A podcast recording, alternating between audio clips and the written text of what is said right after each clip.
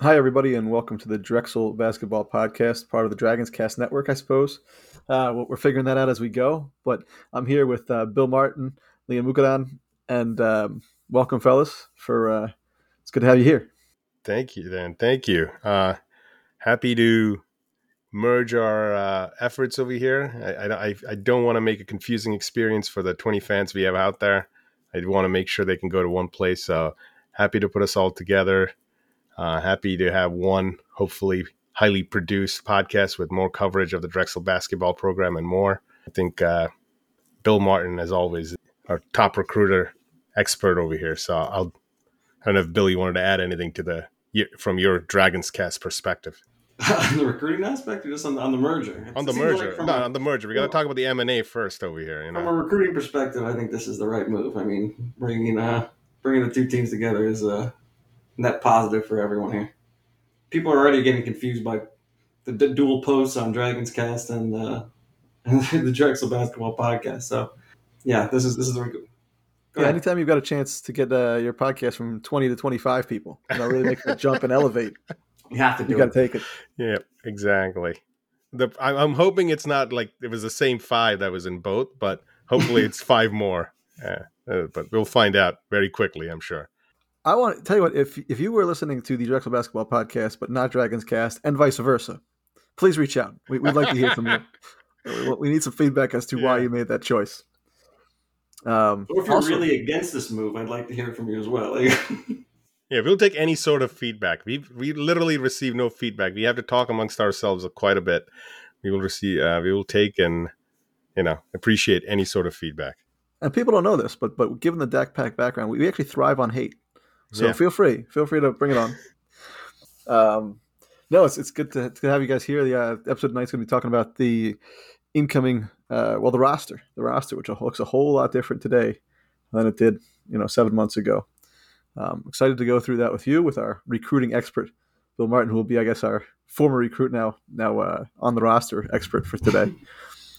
um, but it's it's gonna be uh, it's gonna be a big change, right? It's seven incoming pl- players. We have four freshmen, three transfers, uh, but the four start four of the five starters are going to be guys we know. It's going to be obviously Amari Williams is going to be you know the key. His offseason development, you know he'll be the guy. He'll be the guy, no doubt about it. But he's got, he's surrounded by three shooters. Um, you have Okros, you have Coltrane, and you have Lamar Oden. All of whom are you know forty percent shooters pretty much. So it's it's going to be raining from three with a big man inside. You know he kind of sets up nicely so to bring these seven guys in, you really say, where do these fit? You know, it's kind of a puzzle, right? And how's the coaching staff done it? And I'm excited to kind of learn more about these. But obviously, the one position that we didn't cover when we talk about those four is point guard. And with Cam Wynter leaving, that's where we've got to start, right, Bill?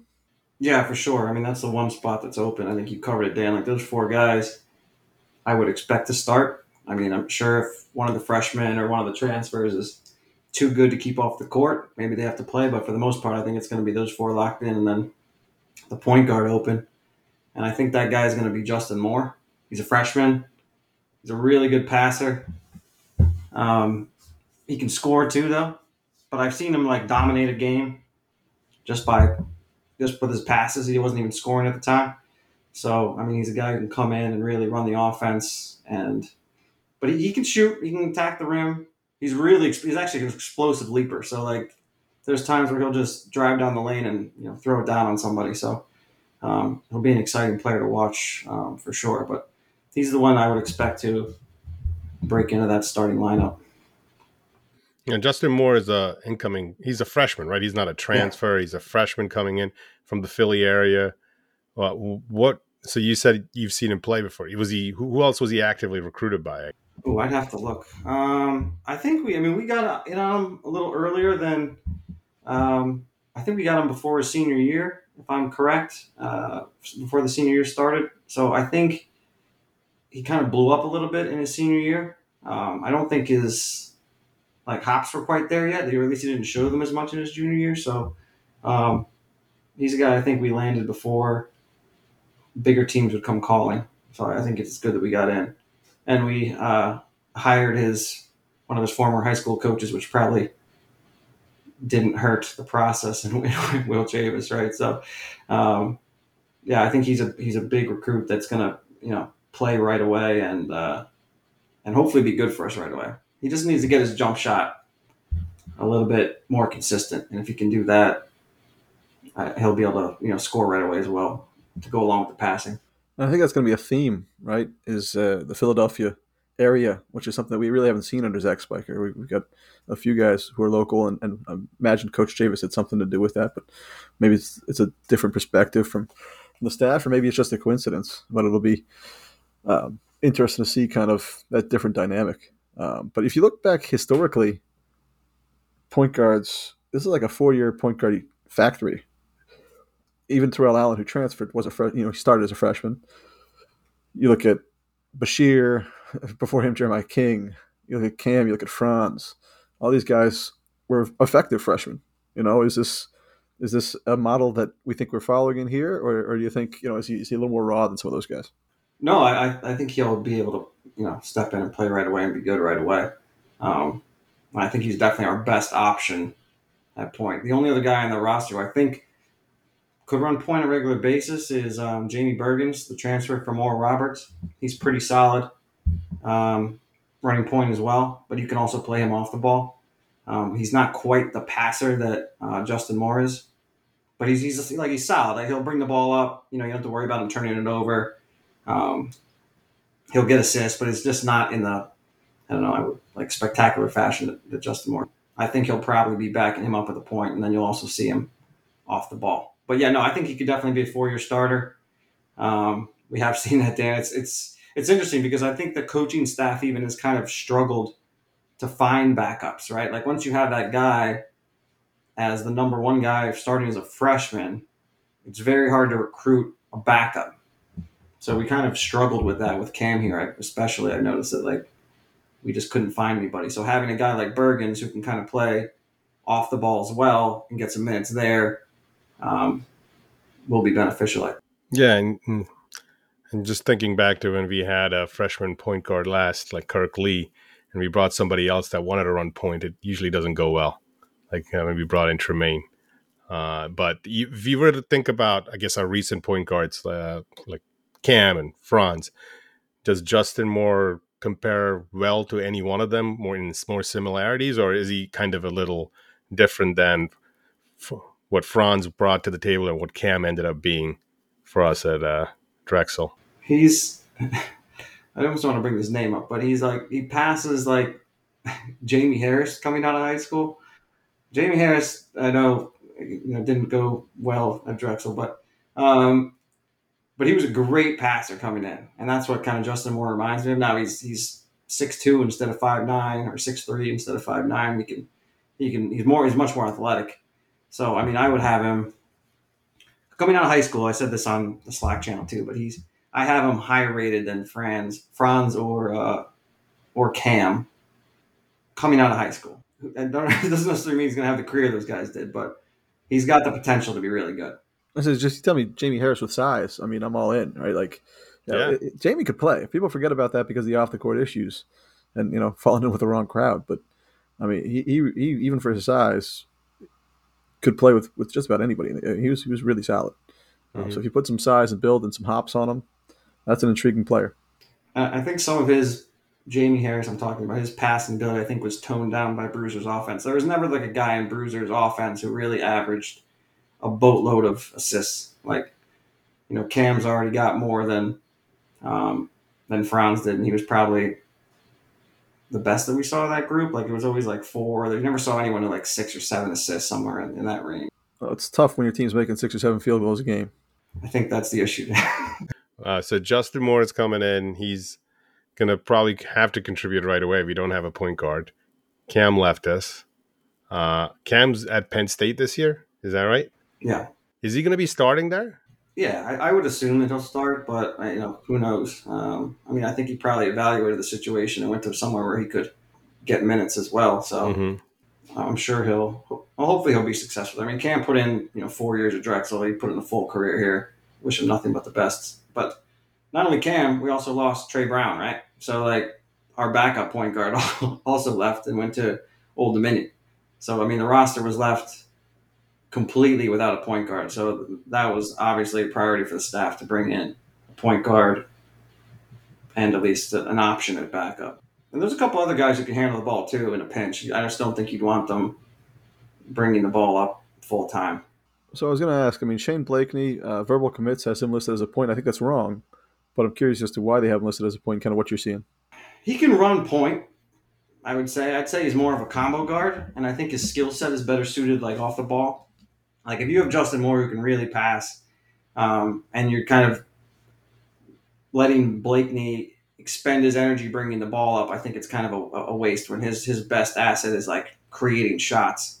Um, he can pass too, so like if he he can handle it in the in the half court and you know create his own shot or create some for his teammates, but I wouldn't have him bring the ball up. I think he's he's better suited for scoring. He could shoot.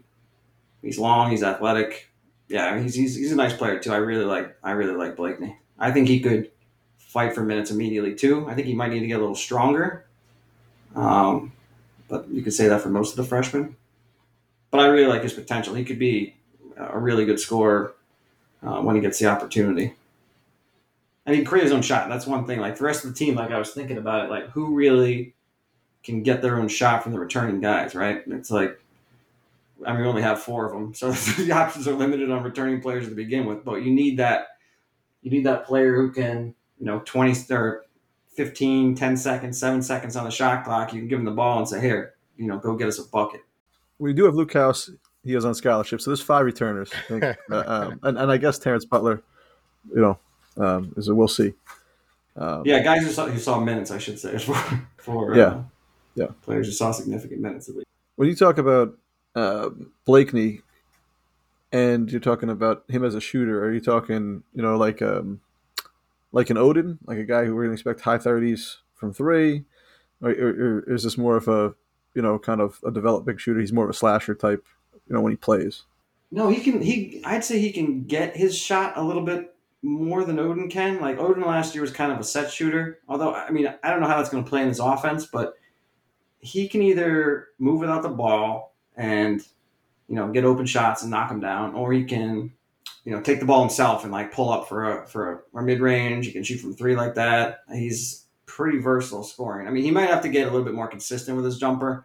I don't have his high school numbers of like the percentage that he shot, but there was a game where he, he hit like six or seven threes in one of the games. And then for the most part, I thought he was his senior year. Well, I watched a lot of games. He was pretty consistent from from three and from mid range, um, hitting on a regular basis.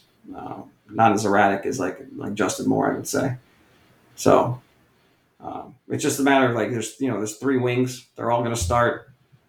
Kenny, you know he'll he'll get minutes. I would I would I would imagine, but he's he's he's facing those guys. He's also got Yame Butler, who's another wing type player who's coming in, who's a little bit more experienced. So it'll be interesting to see how all these guys fit into the rotation, I guess.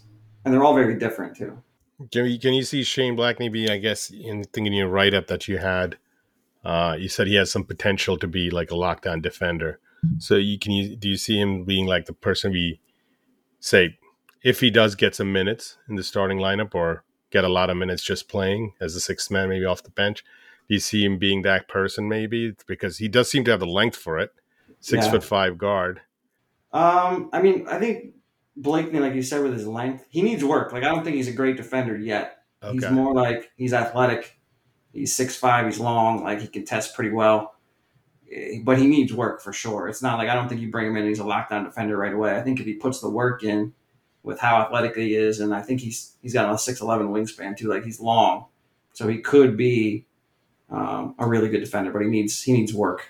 Um, yeah, so I think he, he needs some time for that. But down the line, it's possible, unless he just wants to be a, a shooter, which yeah. some people do. Some people don't want to put the time in uh, to be that level defender. So you never know. So let's talk about Yame for a second because he's you know an A10 transfer, even if it's Fordham, which is kind of A10 with an asterisk. Um, but he, he's he's listed as a sophomore. I think coming in, he's still got three years of eligibility. Although all eligibility seems to be a mess, so I don't even want to try to cover and figure out who's who's what. Um, but he, he looks you know he looks more built he looks like a little more of a of a guy who's more polished athletically.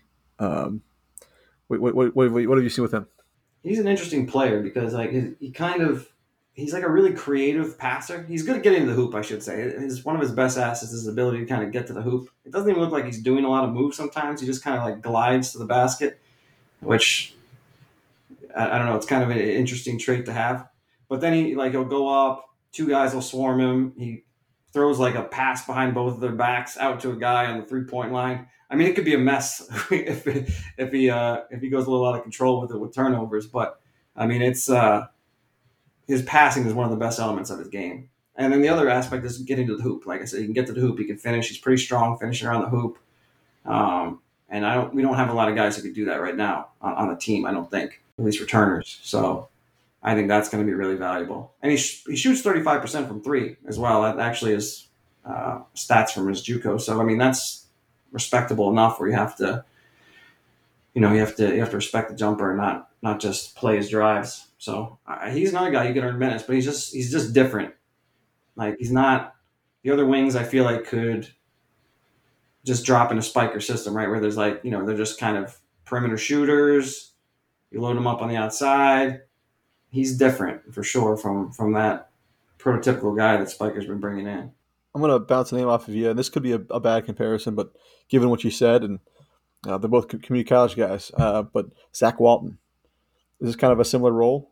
Zach Walton's interesting. They're a little bit different, but I could see the comparison there. Yeah, he's got um, you know probably similar build. He's probably he handles the ball better than than than Zach does, I think. Um, and where Zach could kind of, especially in his last year, he could kind of create his own shot. Uh, Yame more like drives to the basket to get to get his own buckets more. Like he's going to the hoop, and he's scoring in that fashion. Um, but that's not a, it's not a terrible comparison. Then I think that's you know it's fair at least to, to compare him there. I think I try I was trying to draw some comparisons to some of these guys, and I'm like, yeah, like a, a six three Jamie Harris. Like I'm, I'm, really trying to like reach, you know, like and, and and compare them to somebody. Yame, same thing. Like his game is kind of unique um, to some other guys that we've had, so I couldn't really. I mean, Walton's probably as good as anybody, I guess. Um, but I, I, couldn't really think of another good one for him. I was thinking uh, his other peer and the peep t- uh, players with the Y name, Yannick Formbor. Mm. But uh, yeah, no. no, no, he's different from Formbor. he's better than Formbor. Good, he's, that's he's, good to hear. But out of the three players you guys mentioned so far, I guess he's the he's uh, he's from the transfer portal. I get, I would assume because he's transferring. So so Is what made us considered portal? I don't even know. Okay, I, am so confused with this process anymore. So it, it, what made Spiker and his coaching staff you'd think pick up Yame? Uh, uh, like what's the gap he's trying to fill? I know we had a lot of losses. Don't get me wrong. We had enough of pe- players go where I guess any any anyone would have been fine. But is there anything particular you think they saw in him that is it just getting to the hoop, like you mentioned, and being able to create from once you're there, or something else? I mean, I think it might be. He can bring the ball up a little bit too. I mean, you wouldn't want it like long term, I don't think, but like he has the handle to be able to bring the ball up a little bit. He's he's better suited as like a secondary playmaker. Um, but yeah, I think probably getting to the hoop. I don't think we have a lot of guys after you know with Cam leaving and Xavier Bell leaving. Like, there's not. I mean, maybe we saw it a little bit from Oden, Like in spurts, like he would kind of drive and get close to the hoop and put something up, but no, no one that just takes it to the rack and scores. Um, at least from the re- returning guys. Justin Moore, maybe a little bit. He needs work on his left hand though too. I would say same thing with Yame actually too. He needs work on his left probably. Um, but Yame is really good at finishing inside. Like he's strong. Whereas Justin Moore, freshman, needs to get stronger in there. He gets bumped around a little bit, but um, but yeah, I would say that probably then is just getting to the hoop when we don't really have that. And, and Spiker loves passing, so I mean, I think like uh, he's. I think we asked him that on a former podcast. Like I was curious. Like it seemed like all the guys he was bringing in brought the ball up, which I thought was kind of weird. Like a lot of like Coltrane and even Okros, like all these guys in, in high school, wherever they played, brought the ball up, which is strange for players who are going to be in the wing. So I kind of asked him about that, and he was he mentioned that you know prioritizing the passing, um, and maybe it's that element. He is he's a good passer. He's a really creative passer, and the getting to the hoop, I think, is probably why we why we picked him up. I don't think you can just get all the same guys, like all just shooters, like six six, like shooters. I mean, it's good to have, but you need you need some variety of of players, or else you'll be a lot easier to defend. And I was, you know, you talked about getting the basket. I thought the one thing that the team was really lacking uh, on the offensive end most of all last year was somebody who could create their own shot. I mean, even Cam, I think that was not really his game. Um, I don't think Xavier really showed a ton of that. To be, I mean, he, he, could hit him, he could do some things, he could get to the basket. You know, he finished. Xavier finished as well as anybody I've seen play for this team in a while, especially for his age. But as far as actually, you know, a pull-up jumper or a step back or, or anything else, you know, where you can end of the shot clock, you, you need to get in somebody's hands. Um, we, we were lacking that. Some of these guys, it sounds like maybe an attempt to start moving in that direction. Yeah, no, I, I would I would agree. Um, I think we really missed Walton last year. Like yep. Walton really bailed us out a bunch of times, hitting like last second terrible jump shots that you would be like, well, why are you shooting this? And then he drains it. And you're like, oh my God, that's an amazing shot. So, yeah, I definitely think that. Like Blakeney is the guy who I think really can go get his own shot. Um, that's why I think maybe he can earn some minutes. He seems to be really just good at doing that. I mean, Justin Moore can do it too, actually, but he's just not as consistent with that jumper yet. If he gets that jumper consistent, he's going to be he'll be a monster. Um, but Blakeney's the guy who I think can come in and just create his own shot. It's funny we keep talking about Zach Walton because we had a certain ambidextrous shooter. I'm using the word shooter in, in quotes here. Um, before that, who just drove me crazy for four years. Um, and then uh, Mr. Walton, I thought early on, first couple years really was was the next guy who was just going to dribble into traffic, lose lose the handle, you know, just makes make some slapping mistakes on the defensive end. Just drove me nuts. And then it all came together that that last year he was there, that senior season, like that second half of that COVID year, he put it together. He started draining draining everything and cleaned up the handle a little bit, and it was it was really cool to watch that development. But those types of you know the guys who just drive you nuts. You started talking about you know Yame a little bit with having a better handle than, than Zach, and I got excited about that. But um, you, you, almost uh, you, you, I like the fact that Zach Spiker he has the control. He's got the system. You spot if you spot up, you're not going to get yourself in trouble, right? If you're a spot up shooter, you go stand in the corner, you're not going to get yourself in trouble. But you do need some guys who who kind of cause a little hell. Um, and and it's good to see kind of to your point, um, Bill going for a little more of a mix maybe now with uh, with this new blood. Yeah, you you need that. I mean, you can't like you said, the spot up shooters can only do so much. If you have you know four guys who are just standing there waiting for the ball, like that's not, it's not going to be good when the clock the shot clock's running down. I mean, that's really where um, you need someone who can just go get you the bucket. And like you said, like the Cam even struggled in that role. But I think when if you only have one guy and they just know it's that guy too, you you just double team him. You force them to pass it to someone else. We even gave it to Amari a, a couple times last year, which was kind of interesting. I don't, I haven't seen like you know the shot clock's running down. Usually you don't feed it to the big man because you know they can crash the post, but he did okay with it. It wasn't a lot, but we'll probably see a little bit more of that. I would I would imagine this year because he's supposed to. He should be like if he's not the big best big man in the league, he's going to be right there. But yeah, no, I, I, I like your point. It is good that Spiker's bringing in some some diversity of these players as far as you know diversity of their games because we need it. We need guys who can who can get those buckets when the shot clock's running down and things are tough. I think some of these guys will help. And even Bergens can actually get his own shot too a little bit.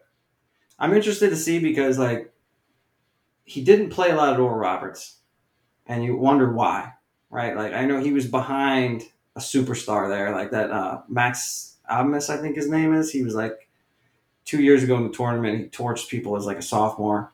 I don't think they made the tournament this year, so no one heard of him again. But um, but he's a monster over there. So I don't know if it was just that he was behind him or if there's something else going on.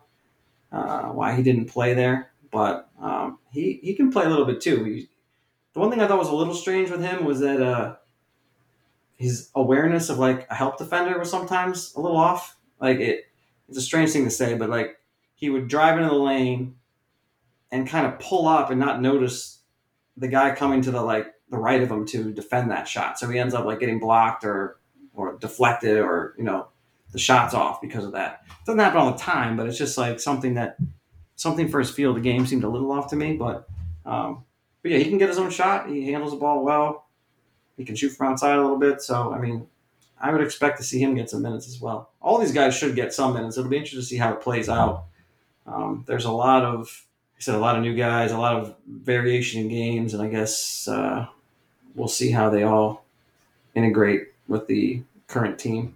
So two more freshmen we haven't covered yet: uh, Kobe McGee and Cole Hargrove. Either you, you want to start with? Uh, we'll keep it to the guards and start with McGee. Yeah, Kobe's kind of like a versatile guard. I don't think he stands out in any one area. I mean, he's pretty athletic. He's six five. Um, he can handle the ball a little. He can pass pretty good. He he can shoot from outside. His shooting is his release is a little slow, so it's like he doesn't always. He's not like a guy who can just like rifle a shot off. Like Blakeney, he gets the ball and that ball's fired. Like it's immediate. Like I've seen Kobe miss some opportunities because he took too long shooting the ball, and then someone like you know the defense got there. So that's one of my biggest concerns with him. But he's he's he's a versatile guy. Like you can bring him in, he'll, play some defense. He'll you know he, he can do a lot of things. It'll be interesting to see how he develops and see if he can get one of those skills really honed so he can contribute in that way. Like maybe the shooting. Like if he can get a shooting, get the release a little bit quicker, you know, contribute that way, he'll he'll be able to earn more minutes that way too. But he's just a versatile versatile guy. He's just gonna have a like this first year. I don't know how he's gonna fit in because there's so many there's so many players on the wing. It'll be interesting to see how he you know fits in that rotation with all of these different guys. But no, yeah, Kobe's a decent player too. And who's who's the other one? Oh, uh, Cole Hargrove. Yep. Cole Hargrove is like a mini Amari Williams. he's not six ten. He's six eight.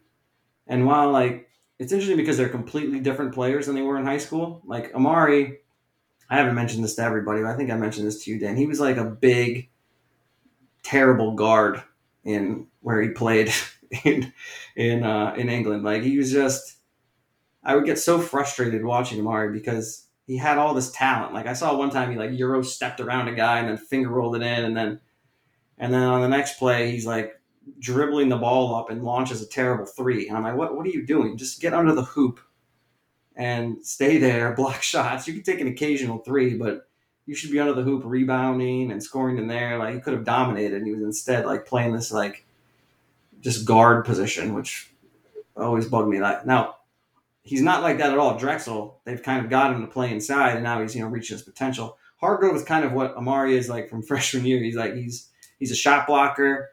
He scores well around the hoop. Um, he's a good rebounder.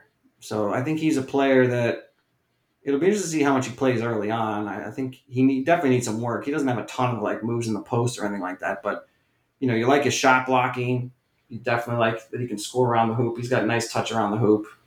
Um, yeah, so I, I, I do like him, especially as like a you know eventual Amari replacement as like a defender in the middle at least. But he's not six ten; he's six eight. So I mean that's really the the difference there.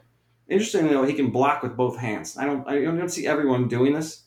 Like he he'll use the hand that's advantageous to block to, to block the shot. So like if the left hand's a better angle, he uses the left hand. If it's the right hand, he uses the right hand. Not everyone does that. So I just thought that was kind of interesting. So he's ambidextrous, is what you're telling us. When blocking shots, yes. How dare you? He's like the, the Tavon Allen of shot blocks, I guess. Nobody wants to be called the Tavon Allen of shot blocks. hey, listen, I, if you guys would have saw Tavon Allen, Tavon Allen, I still has one of the highest rated guys I've ever seen come in Drexel. I couldn't believe we were getting that guy when, when I when I saw him in high school. And this whole podcast has been discredited. I already mentioned this on the Slack channel, so I can be discredited uh, for that. I mean, he was he was a monster, and I just think he never got to the point where he. And I'm talking about Tavon Allen, like defending my own opinions on Tavon Allen, but he never got to the point where he kind of just took good shots. He just always took bad shots constantly all the time, and I think that was why he resulted in not ever being better. Like he didn't like spot up on the wing like Dame or Fouch or something. He was always just like pull up, two hands in his face, you know, shoot it. But all right, that's enough. Tavon Allen, right? but so like we're miss, we're losing. I guess we lost James Butler, uh, so with him a lot of rebounds. Amari's going to definitely get his fair share. Is there anybody else? Is it is it going to be Hargrove? I'm assuming he's not going to get too many minutes. Who's who's going to be on the I guess uh, get the boards for us this year? Who's gonna get us our second shots? And besides Amari, I think they brought in this uh, Garfield Turner to be like the the backup to Amari. Would be my guess. I mean, he's more experienced. He's a JUCO guy. Um, he's not a great offensive player, but he hustles. He boxes out. He'll rebound. He's fairly athletic. He plays defense. He, he, uh, you know, he'll defend. Um, he he he's not a shot blocking threat so much. I mean, he will block an occasional shot, but he kind of plays defense like James Butler in terms of just like kind of going straight up with two hands to defend it. So he's more of that type of a guy. So I think he could just be a guy who comes in and you know cleans up the garbage a little bit for you. He'll score inside occasionally, but I think he's going to be more like that. You know, backup while Amari's out. He'll just come in, hustle, rebound, defend, you know, dive on the floor for the ball, that kind of guy. So. I just pulled up his bio he's fascinating. It, it, played goalkeeper for the soccer team, three seasons of baseball. Obviously played basketball and was on the chess team and honor roll. Oh, really? So that's that's the full gambit right there. It's guy's doing everything. Bill, I don't see why you didn't mention his soccer skills. I, I, I didn't even know. Sadly, I should have I should have read the bio before we. Uh, I would like to see some shootout breakdown if you could have. we'll find some old uh, soccer footage and, and try to draw something up. But yeah, but I think he should be the primary backup. I think, but Hargrove could earn minutes there too if they want more of a guy who's going to you know block shots in there. Is there anybody playing the four? I mean, Oden's going to spend twenty minutes a game at the four. We kind of know that. Um, he's he's an okay rebounder. Actually, I think he's better than he's shown. It's it's tough when James Butler and Amari are out there to sometimes your own teammates are pulling rebounds from you, but um, he doesn't necessarily have the body you think of as far as banging inside and and, and, and pulling boards. Do we have really anybody else who's not going to play the five? Who you're going to say is going to really be helpful to Amari in there? I mean, the four is interesting because like Lamar's not a four. Right. He's he's not. He's not. He's not a four. I, I, that's just where he plays, and it's weird that to me that Spikers always played him consistently at the four. Like he doesn't play the three, he doesn't play the two. He's always in the four spot. I don't know why that is because he's he's he's a wing. I mean, he could play all three of those positions really. So it's interesting. Um, so I don't know if he'll just plug in like Blakeney or Kobe or the only other guy who I think is a legit four is is Terrence Butler. I mean, he's not new, but um, he's the only other one who that's his spot. He's he's not a wing. He's kind of a you know he can play inside a little bit. He can shoot a little bit, but he's yeah he's a four. So maybe him. Maybe he'll be the backup. I I, I don't know. I, I wouldn't be surprised if Spiker just takes one of those other guys, one of the wing guys, six five, six six, and just plugs them into plugs him into the four and says, you know, hey, you just got more rebounding duties than than you would normally. So maybe that's Kobe. I don't. Know, I don't know. Honestly, I feel like I, I have watched Kobe McGee on Instagram. It, that's about it, and I know him much much better than I know Terrence Butler, who's been there for a year already. yeah. So I mean, do you have any idea what to expect out of out of Terrence at this point? No, not really. I mean, I watched him in high school. I should have brushed up on my uh, on my own scouting report from from from last year. But I remember, I mean, he was mostly he mostly played inside for his high school team. So like, you know, he would score around the hoop. He would occasionally step out and hit a jump shot. It wasn't anything like you know crazy impressive. Um, he could rebound decently, so I mean, he could fit that four role.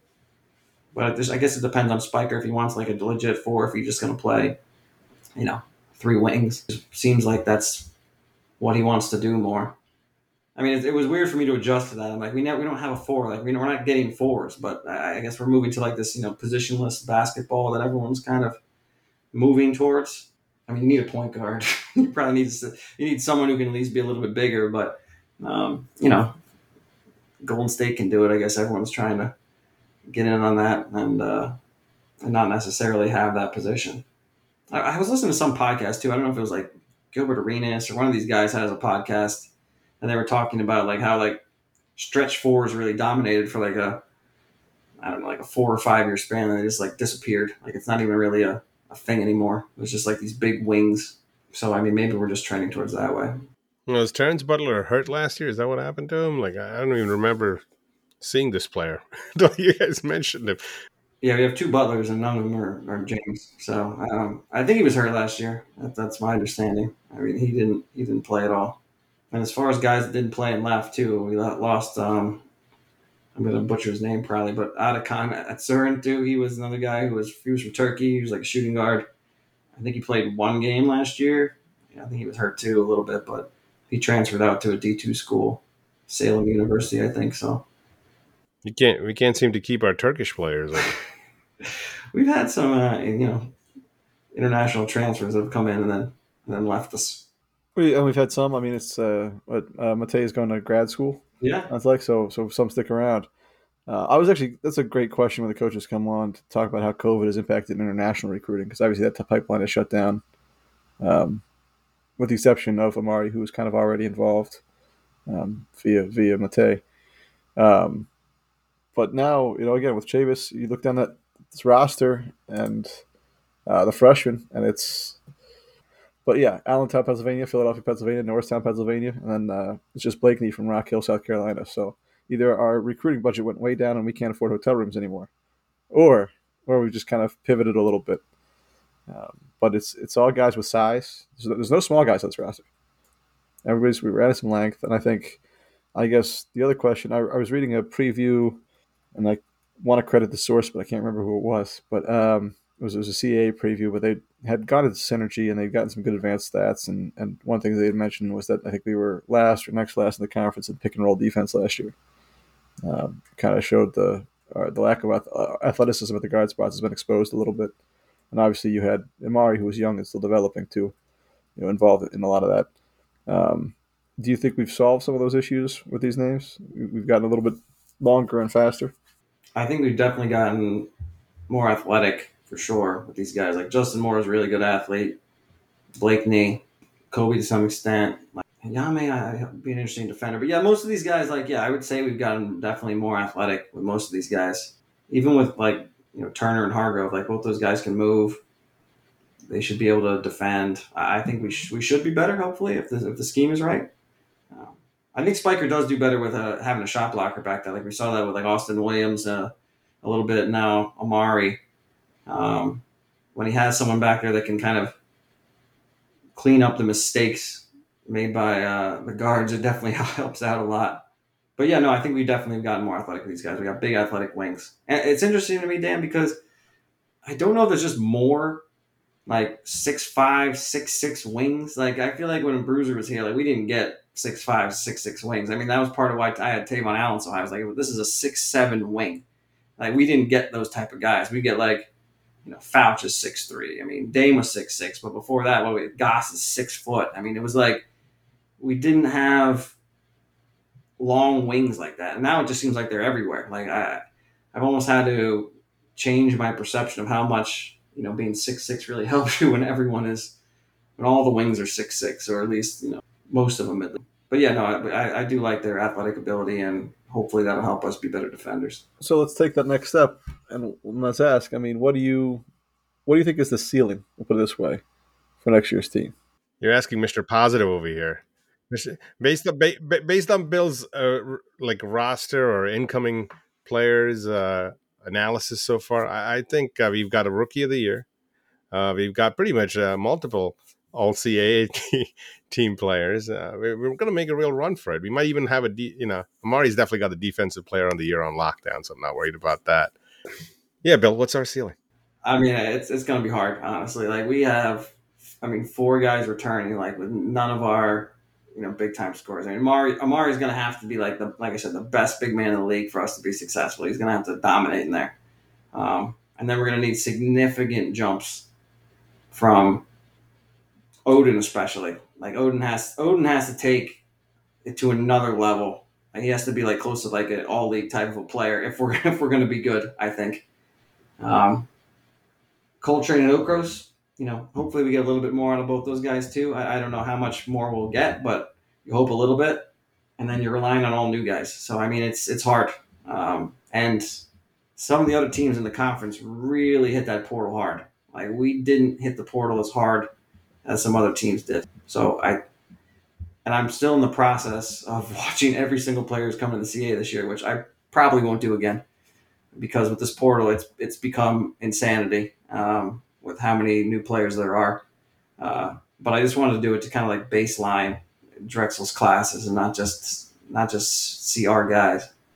Um, I would think middle of the pack would be our ceiling, unless one of the fre- unless some of the freshmen are like really much better than anticipated. Like if Justin Moore is a, like a star right away, Blakeney comes in, he's a star right away. Um, we're to struggle, I think, and it's to be.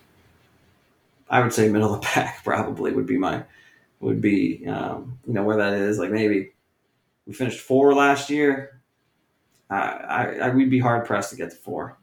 On behalf of the staff of whatever this podcast is called, I'd like to remind people that Bill thinks Tavon Allen is the best player since sliced bread.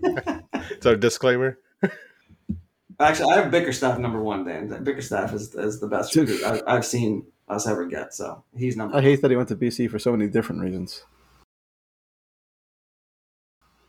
I don't mind that he went. I just wish he went somewhere that could have maximized his talent. Yeah, we've got two more years too, so it'll be interesting to see how how much he develops in the next two with that extra COVID year. But yeah, but I, I don't know. What do, what do you guys think? Like based on on just returning players, I guess, and then what you've heard from me and kind of, you know, if you checked out the article, I think both of you read the article I put out. So I mean, just from that, like, uh, let's not make any guesses. assumptions that we may not be able to, you know, background check. The uh, no, I, I think it's usually in the past if you had four guys who've gotten significant minutes coming back, you're you're pretty happy with things. But to your point, it's a different world now. You know, it really if if if some of these other schools are hitting the portal, I know they love the incoming class at Northeastern. Of course, they're coming off of like a negative six win season up there, so they're gonna need you know they're gonna need some help. But uh, Towson looks really good, right? And, Towson got a stud out of the portal too. Yeah, you don't really know what to make of Hofstra right now. I don't know. There, there's some teams that are going to be Charleston. Obviously, is is right there at the top, right? I mean, they, they've they know what they're doing down there. It's pretty clear they've got a mission. They're on it, and they may not be the top of the league this year, but they're moving in the right direction. Yeah. So you do have some schools out there that look like they're just not even just as a uh, as a basketball team, but as an athletic department, as a school, they're on the same page. You know, they've got an identity and and they're, they're really they're really getting after it, and they're showing results from from, from doing that and having that that synergy within the institution. Um, so I, and I'd like to see, um, I'd, I'd like to believe a little bit more, but it was a late. You know, I always think late recruits, late signings are never a great sign. Um, and a lot of these guys were late, right? I mean, it's. I feel like now, Bill, you can you know this better than I do, but I feel like generally there were just a lot more late signings as the portal led to a lot more late signings as a whole this year. So that may not be as true as it was back in the day. The portal's definitely changed that game then because it's just they're all late. Like the number that came through late was crazy. Like you just see all these guys just pour in and be like, oh my god, like this is insane. Like it was like a new guy every day. Like I was all caught up, and then there'd be like four or five guys within a couple span of days. And I'm like, okay, now I have to go back and watch all these guys. But yeah, you're right. In general, like you seem like you're scraping the bottom of the barrel sometimes if you're going if you're going late, like before the portal. That definitely was the case. And it seemed like Spiker had been avoiding that for a while. Like we were kind of getting some guys early, other than maybe his first or second year where he had kind of had to be late. But. No, I like what I hear about Garfield Turner though, and I think he's he's the type of backup that we need for Amari. So I, I like that we've kind of filled that hole, and um, I, I, do I, I, I agree with you that the importance of a shot blocker for Zach Spiker is cannot be underrated, largely because the guard defense has been so poor. But I mean, it, it's um, I don't know that certainly you know JB didn't give us what we were hoping for last year with the injuries. Um, you know, just wasn't wasn't really fair to him. But this is a chance to really have a full season of Amari and then somebody behind him who's, who's a capable shot blocker too. That's exciting. Um, gives some depth. Gives a chance that you know. I remember last year being like, if Amari takes a foul, you know, in the in the fifth minute of this game, this game's over because we get we just got nothing. We just you know at times yeah. last season with the injuries, we had nothing behind them. So a little bit more there, um, and, and, the other two, um, we'll call it upper class. You know, the other transfers are kind of more wild cards, which is interesting. But it's not the the type of transfer. It's not it's not a Cam Wynter transfer that Penn State has. It's not right. Somebody you know some of the transfers that Charleston has that you you know you're out of your shoes about, but they're they're definitely they'll compete for minutes, and, and, and I think they're CAA caliber players too. I mean, I don't think that these are guys we've had some some misses. We'll say none of these guys really looks like that either. To you, Bill, does it? No, I think everyone can play at this level. Um, so I don't I don't think there's any like misses there. I think they're like you said he's he's recruiting to some roles. Like Garfield Turner's not. I don't think he's brought in to be a superstar. He's brought in to be Amari's backup. You know that's just how it is. And the, the other guys just yeah like it'll be interesting how they play and like they're they're different from the guys we have on the roster now. So yeah, no, I would agree, Dan.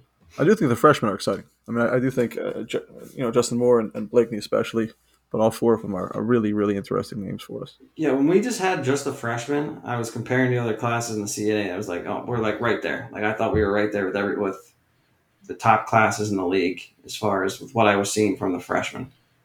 And then the portal came pouring in. I was like, oh my god, like this is crazy. Like, but and trying to compare, like I haven't done a good compare now because I'm still in the midst of watching everybody, but um, there's definitely some players who like I watched for. I'm pretty sure Hampton's got one.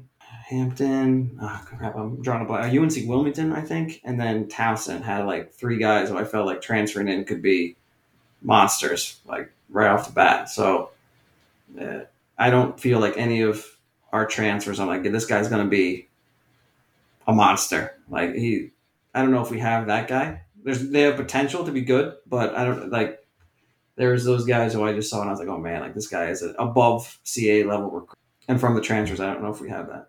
UNCW is an interesting team because so much of what they did last year felt fluky. Felt like you know they, they weren't that terrible and that great. You know, you know they won a lot of one point games, two point. They had some crazy, crazy games down there in the Trask, and obviously Trask is a good advantage. They they start filling that building again, but um, they they are you know they hey they were top of the league last year, so you got to pay attention to them. Who else? Um, as far as the portal goes, do you think was most effective? I'd have to, I'll have to go back and evaluate that a little bit more, Dan, because I'm even drawing like I've there's so many guys that I haven't done a proper evaluation on it yet. Like those three guys stood out because I rated them higher than everybody else. Like usually with the rating system I had for Recruit Recon, which is the one I'm still using now, like a 3.5 recruit, which is what I have like Blakeney and and um, Justin Moore at. There, that's like that's like a, a above level, maybe like an A ten type of a recruit, or maybe like you know in that range where it's like that's about the best recruit that we normally get. I had three guys who were like a four, which is what I gave Bickerstaff, which is basically like this is a high major guy. Um, they could play at a high major level easily, um, and three of those guys landed. And like I said, those three guys are the ones that are standing out right now. Um, Northeast. I saw Northeastern did have a good class. Towson has a really good class. I have to go through and look. I think we should do probably if we do like a CAA preview at some point um, down the line. Like I'll do my research a little bit more and come back to with a better answer than that. Though. Towson's interesting because you know, you know when are they going to put it together? They've got the they've had the facilities for so long. They've got the good area to recruit in down down in the direction. They, they've kind of and they've had let Pat Skerry just sit there forever through the ups and the downs, right? It's interesting that uh, to see them kind of now coming off a strong year. It looks like they're going to be probably the, the preseason favorite, I would think. Um, and then Pat Skerry found Twitter, and if anybody's seen him on Twitter, it's like he lost his damn mind. But it's it's funny to watch. So um, really, I haven't looked this up. I, I did not know that. You will be entertained. You will be entertained. is what I will tell you. Um, but it's it's they're they're clearly they've got they got some stuff going on down there, and you you can see the smoke. Um, and, and, you like to think. Uh, I actually, you know, recently seen you know the social media stuff out of Drexel. I don't know if you guys have seen it too. I'm sure you have, but but a little more. They had the, the stuff from the art museum steps yesterday, two days ago. They they kind of there's a little bit more video. It's a little bit more fun, um, and kind of uh, better look and feel. So it's it's good to see some progress in house too to, to kind of step up with with with the, the other schools who are making leaps. Yeah, I, I, yeah, I did see the art museum stuff, but the, for the transfer portal stuff, Bill, that you keep mentioning, I guess what makes uh, uh, somebody hit it better than others? I guess from a school standpoint, is it just like uh, connections that you already have to these players, uh, or is that out the window now and it's just more facilities and uh, maybe NIL stuff? I guess that come into play. This is actually a question I have, I'd like to talk to Spiker about honestly. Like, I don't know how you work that portal. I mean, I think if you no players like you recruited them early on and they jump back in the portal. Like that's an obvious one. You have that. But then like i mean it has to be some sort of connections i, guess uh, to get players out of there. Like i, I don't know because you're trying to establish a relationship with a guy in a span of like weeks sometimes. I mean it's not like you can go to their games kind of you know let them know you're there watching um, you know go visit them at their house have them in. Like it's it's it's much shorter than that. So like besides the guys who they already have a relationship with, I'm not sure how you navigate that portal. I'm, I'm really not. Um, I, I, would love to talk to someone in the know about that and kind of give us a, some insight into that to be like, you know, this is this is this is how it works a little bit because I'm a little confused there too. Like it's just like uh, Bergens, right? He's he's from the Netherlands originally. He's you know, he, he, played at Oral Roberts. Like, there's just, he's not from Philly. Like, there's no, I don't know what the connection is there. Like, maybe one of our coaches knows one of his coaches or something. I, I don't know what that, what that process looks like. It's just very interesting. Like, I could see maybe a guy who wants to come home. You kind of get wind of that. Like, that would make sense. Um, but I don't have a great feel for how, and I'm sure every coach has their own, their own method too of like, you know, f- figuring out who to go after. But I don't know, Dan, if maybe you have any insight on that at all? No, I was gonna say if, if you can get Zach Spiker to give you that secret spice recipe, you I'll, I'll, get you a Nobel Prize. I mean, it's him, Bill Cohn. I mean, we've got some some fellows who like to be a little tight lipped around here. Um, you know, we'll, we'll, try to get some folks on who would be knowledgeable. We'll put it that way. Um, to talk more about it, I think it's worth asking the question again. I, we we've tried um, asking asking Coach Spiker and haven't gotten far, and he's he's gone on some other podcasts, and you can listen to those back and talks about some stories, but again, it's it's kind of anecdotal. It's not really. This is our system. This is how we do it. I don't know that you're ever going to hear that outside. Um, and I think that's true of a lot of coaches. You know, for information is is valuable, even if it's not. Um, so we'll see. Um, but I, am I'm, I'm intrigued in how that black box works as well, Bill. Um, especially to your point with players who have no direct connection, right? Like, is there a shadowy figure in the background? Is it just NIL money?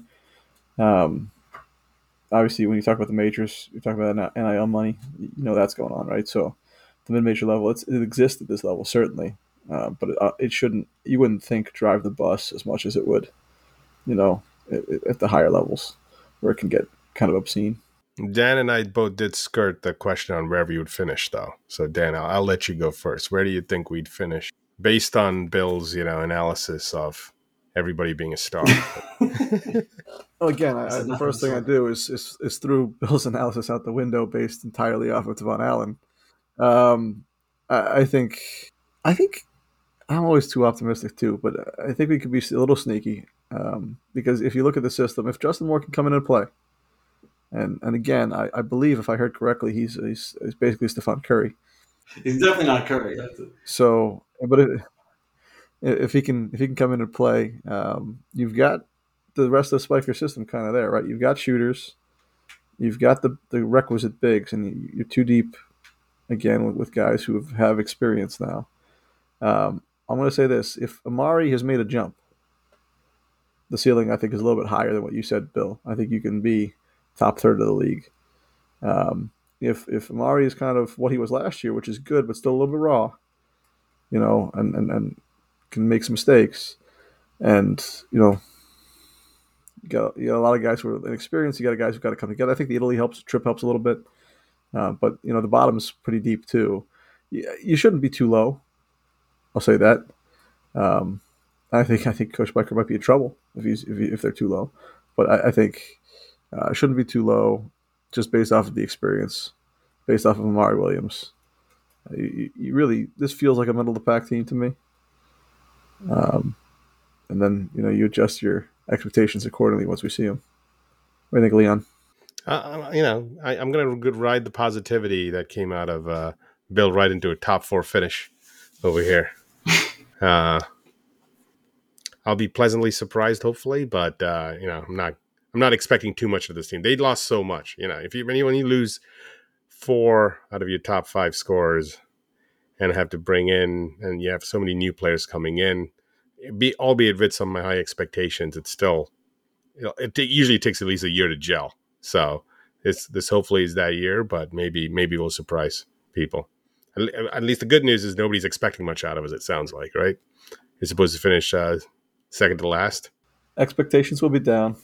I mean, I, I'd feel much better about this year if this was, you know, Bickerstaff senior year along with Amari. That'd be a hell of a front court. oh my god, yeah. Be having to deal with, but um, yeah, our highest finish is fourth. We lost a lot. You know, we don't have Cam Wynter. We don't have James Butler. Like those guys were the team basically for the last four years. So I mean, it's it's gonna be it's gonna be some it's gonna be different. Can I give you the really hot take? Like, like the really hot take. which is JB didn't didn't do much last year. No, true. He didn't do much last year. Um, you, you talk about Trey Brown didn't do much last year. Malik Martin was a key player at times, but he also gave away games at times. Uh, so you're talking about Cam and, and X, right? And and Xavier also took his nights off. That's what I would tell you. As, as much as he, you know, he had the Hofstra game, he had a few few big games, and, and he could make some plays. And Cam obviously was Cam, right? But I think Cam defensively, I'll make the unpopular opinion say he, he was he was not part of the the, the solution um, for this team's defense last year. Like, are the losses as bad as we think they are? I mean, I I, I I'm going to lean towards. Well, Justin Moore has to fill some big shoes with Cam leaving. I mean, I know defensively, but we relied on Cam for so much. Yep. I mean, it'll be no interesting question. to see how the team is without. I mean, for four years, the guy's been just dominant on the ball. You know, he's, he's been a go-to scorer. He runs the whole offense and that's gone. So I just it's hard for me to you know have expectations above where we were last year when we did you know lose a lot of scoring and experience. I mean, I thought they underachieved last year. Yeah, I would agree. Even the year we went to the tournament, I thought we, under, we underachieved. and it was a weird year, but I mean, besides going to the tournament itself, like we were in sixth place before that. Like I don't think, I don't think we were anticipating a you know around sixth place, and we didn't have any home games. It's not a fair real comparison, but I thought being like Cam, look at his defense, was a huge asterisk there to be like, ignore the fact that Cam was, you know, the, the captain, the leader, everything else in this team. But, but man, you you you ignoring the NCAA tournament appearance is is maybe worse than that. We definitely I mean listen. I, I that NCAA tournament, I went crazy, so I, I can't I can't discount that at all. I mean, that was amazing that we went to the underachieved. We just went to the NCAA tournament. That's all. I mean, if we didn't go to the NCAA tournament that, that year, would you th- consider that season an underachievement? I, would actually, I would argue it. I mean, that was that was the the big deal there was that we were winning road games. We went what five and four, but only two home games. Like I, it was because going into that he like three road games his entire time at Drexel, Zach Spiker. So like that was that was a big. They looked they looked to the part that year. Is what I would tell you. I, th- yeah. I actually thought they were better than record indicated. It was just a, it was a weird year. I shouldn't like we did finish in sixth, but it was like like you said, there we didn't play any home games, so I can't fault them too much for that one. And the tournament run, like I, I was in the opinion, like some people like, should we, you know, talking about firing Spikers? You can't fire this guy. Like he, he took us to the tournament. Bruiser, how long was Bruiser here? Fourteen years, fifteen years, something, and we never went. I mean, yeah. We do have an athletic director who's actually awake now, though. So I mean, that might change things. No, you are correct. The other one was what was he looking at random art, and I don't know what the hell he was doing. Everything he could do not to not to do actual athletic directing. Well, it depended on the sport, guys. Come on, it was just not his sport. It boiled down to you know. Yeah, but we don't have an alpine skiing team. It'll be an interesting year for sure. I mean, I think it's just like it's it's all new players. It's like the mystery box, right? Like it's you, you don't know because you have so many new players. Like the past three years, we've had Cam, we've had James Butler. At least we had those guys that like you knew they were there, and everyone else is just kind of filling their roles, you know, between those guys. And now it's like, what are we gonna do? Like Amari is the only one who I think you, everyone would be say like, okay, yeah, he's he's next up. Like he, he should be a star. Everyone else is like, okay, there's a lot of there's a lot of growth that needs there to happen, or that it's an unknown freshman, an unknown transfer. Like you have all these guys that just you don't know until they get there. Like the, the one thing I'll say about the recruit the recruiting, um, I'm watching all these on tape, right? Like I'm not going to any actual games. And the one thing that I have trouble telling on tape is speed. So I think that's the one thing that like a guy could have trouble adjusting to the speed of, of, of D1 basketball. Like I can only compare how fast they're going in comparison to who they're playing, right? So like it's hard to get a sense for speed. Like if you went to the actual game and you see them close up, you, you feel that speed. You know, you can see it up, up close. It's hard to tell that from, you know, my computer monitor when I'm when I'm watching all these games. So you, you don't know how these guys are going to kind of mesh when they get here and how they're going to adapt to, you know, the faster, more athletic players than they're used to at, at wherever they played. Um, so you just don't know. Like I said, it's, it's the mystery box of like how well they'll adapt and be able to contribute right away. I, I love a mist, good mystery box. So that was for you, yeah. so I think I I think uh, you, you, seem to have uh, with Cam, especially even last year. Sometimes he'd be the crutch, right? Like there was nobody else to pass the ball to or to get that last thing. So it'd be I'd be curious to see if it's a more uh, versatile team when it comes to those clutch situations where there's more people that can pitch in, and because of that, maybe we'll be better. But that being said, it definitely seems to be a mystery box of the year, and uh, I'm excited going into it. I'm sure there'll be more roster related or uh, as especially as we approach the CAA play that we'll get into discussions about. But I think uh, great write up, Bill. Like I honestly, I had little to no knowledge about how much we lost and how much we, how much the new recruits would uh, play into. So that was a good write up by you, and uh, looking forward to this year. I like watching the games anyway, so I, am happy to like you know write stuff up so people can know. I, I mean, one of my main goals is I think all of our goals really is with this podcast and beyond is kind of you know giving Drexel fans a place where they can you know catch up with the team. I, I mean, there's a lot of casual fans that hopefully we can get. I mean, I think we have like the hardcore fans, our you know our base twenty that we've been talking about that that are tuning in for every every podcast. But I think the idea is eventually like someone who's not as close can listen in and follow. I'm trying with the Dragons Cast account. You know, we're trying to um, project out all the latest news so that someone can just follow that and see what's happening with the team. Um, so it's just making it easier for the casual fan, which is you know part of us combining these two podcasts. So someone who's listening from a distance isn't like, oh, I was listening to Dragons Cast, and now there's this Drexel basketball podcast. Maybe they never even heard of it. Maybe they didn't. They didn't, they didn't. They didn't get the word on it. Or maybe someone just started listening to Drexel Drexel basketball podcast and hadn't tuned into uh, Dragons Cast before. For maybe like the if we ever do get any DAC Packers uh, uh, listening, that you know the Dragons Cast is old news and never even heard of it. So uh, who knows? But yeah, just trying to consolidate these things in all one place so we can you know make it easier for Drexel fans in general to follow the team and to amplify that message, right? To get that school, you know, you know the message out and, and, and make sure people can see what we've got going on because it's it's it's definitely better than it was. Right, we can all agree on that. I'm excited to see what the new DAC looks like and everything else, but it's definitely better than it was. Our baseline of of our floor, I would say, is much elevated from when Zach Spiker got here. Right, he's he's done that.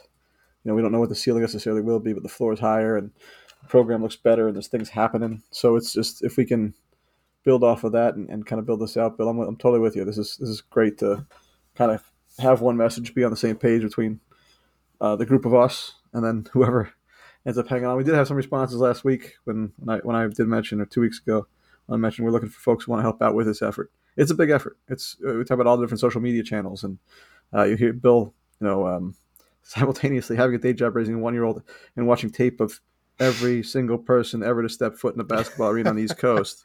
I'm up late. Um, you know, yeah, yeah, yeah, Well, you may not have a choice in that, but uh, um, yeah, it's it's uh, it's it's some work. So we, we appreciate anybody who wants to help on out. Like I say, uh, next to the microphone or behind the scenes, uh, we'll, we'll, take it all. But we're we're building, trying to build a little machine right here, and, and I appreciate you guys for reaching out and, and you know making this a, a bigger thing. This is gonna be fun.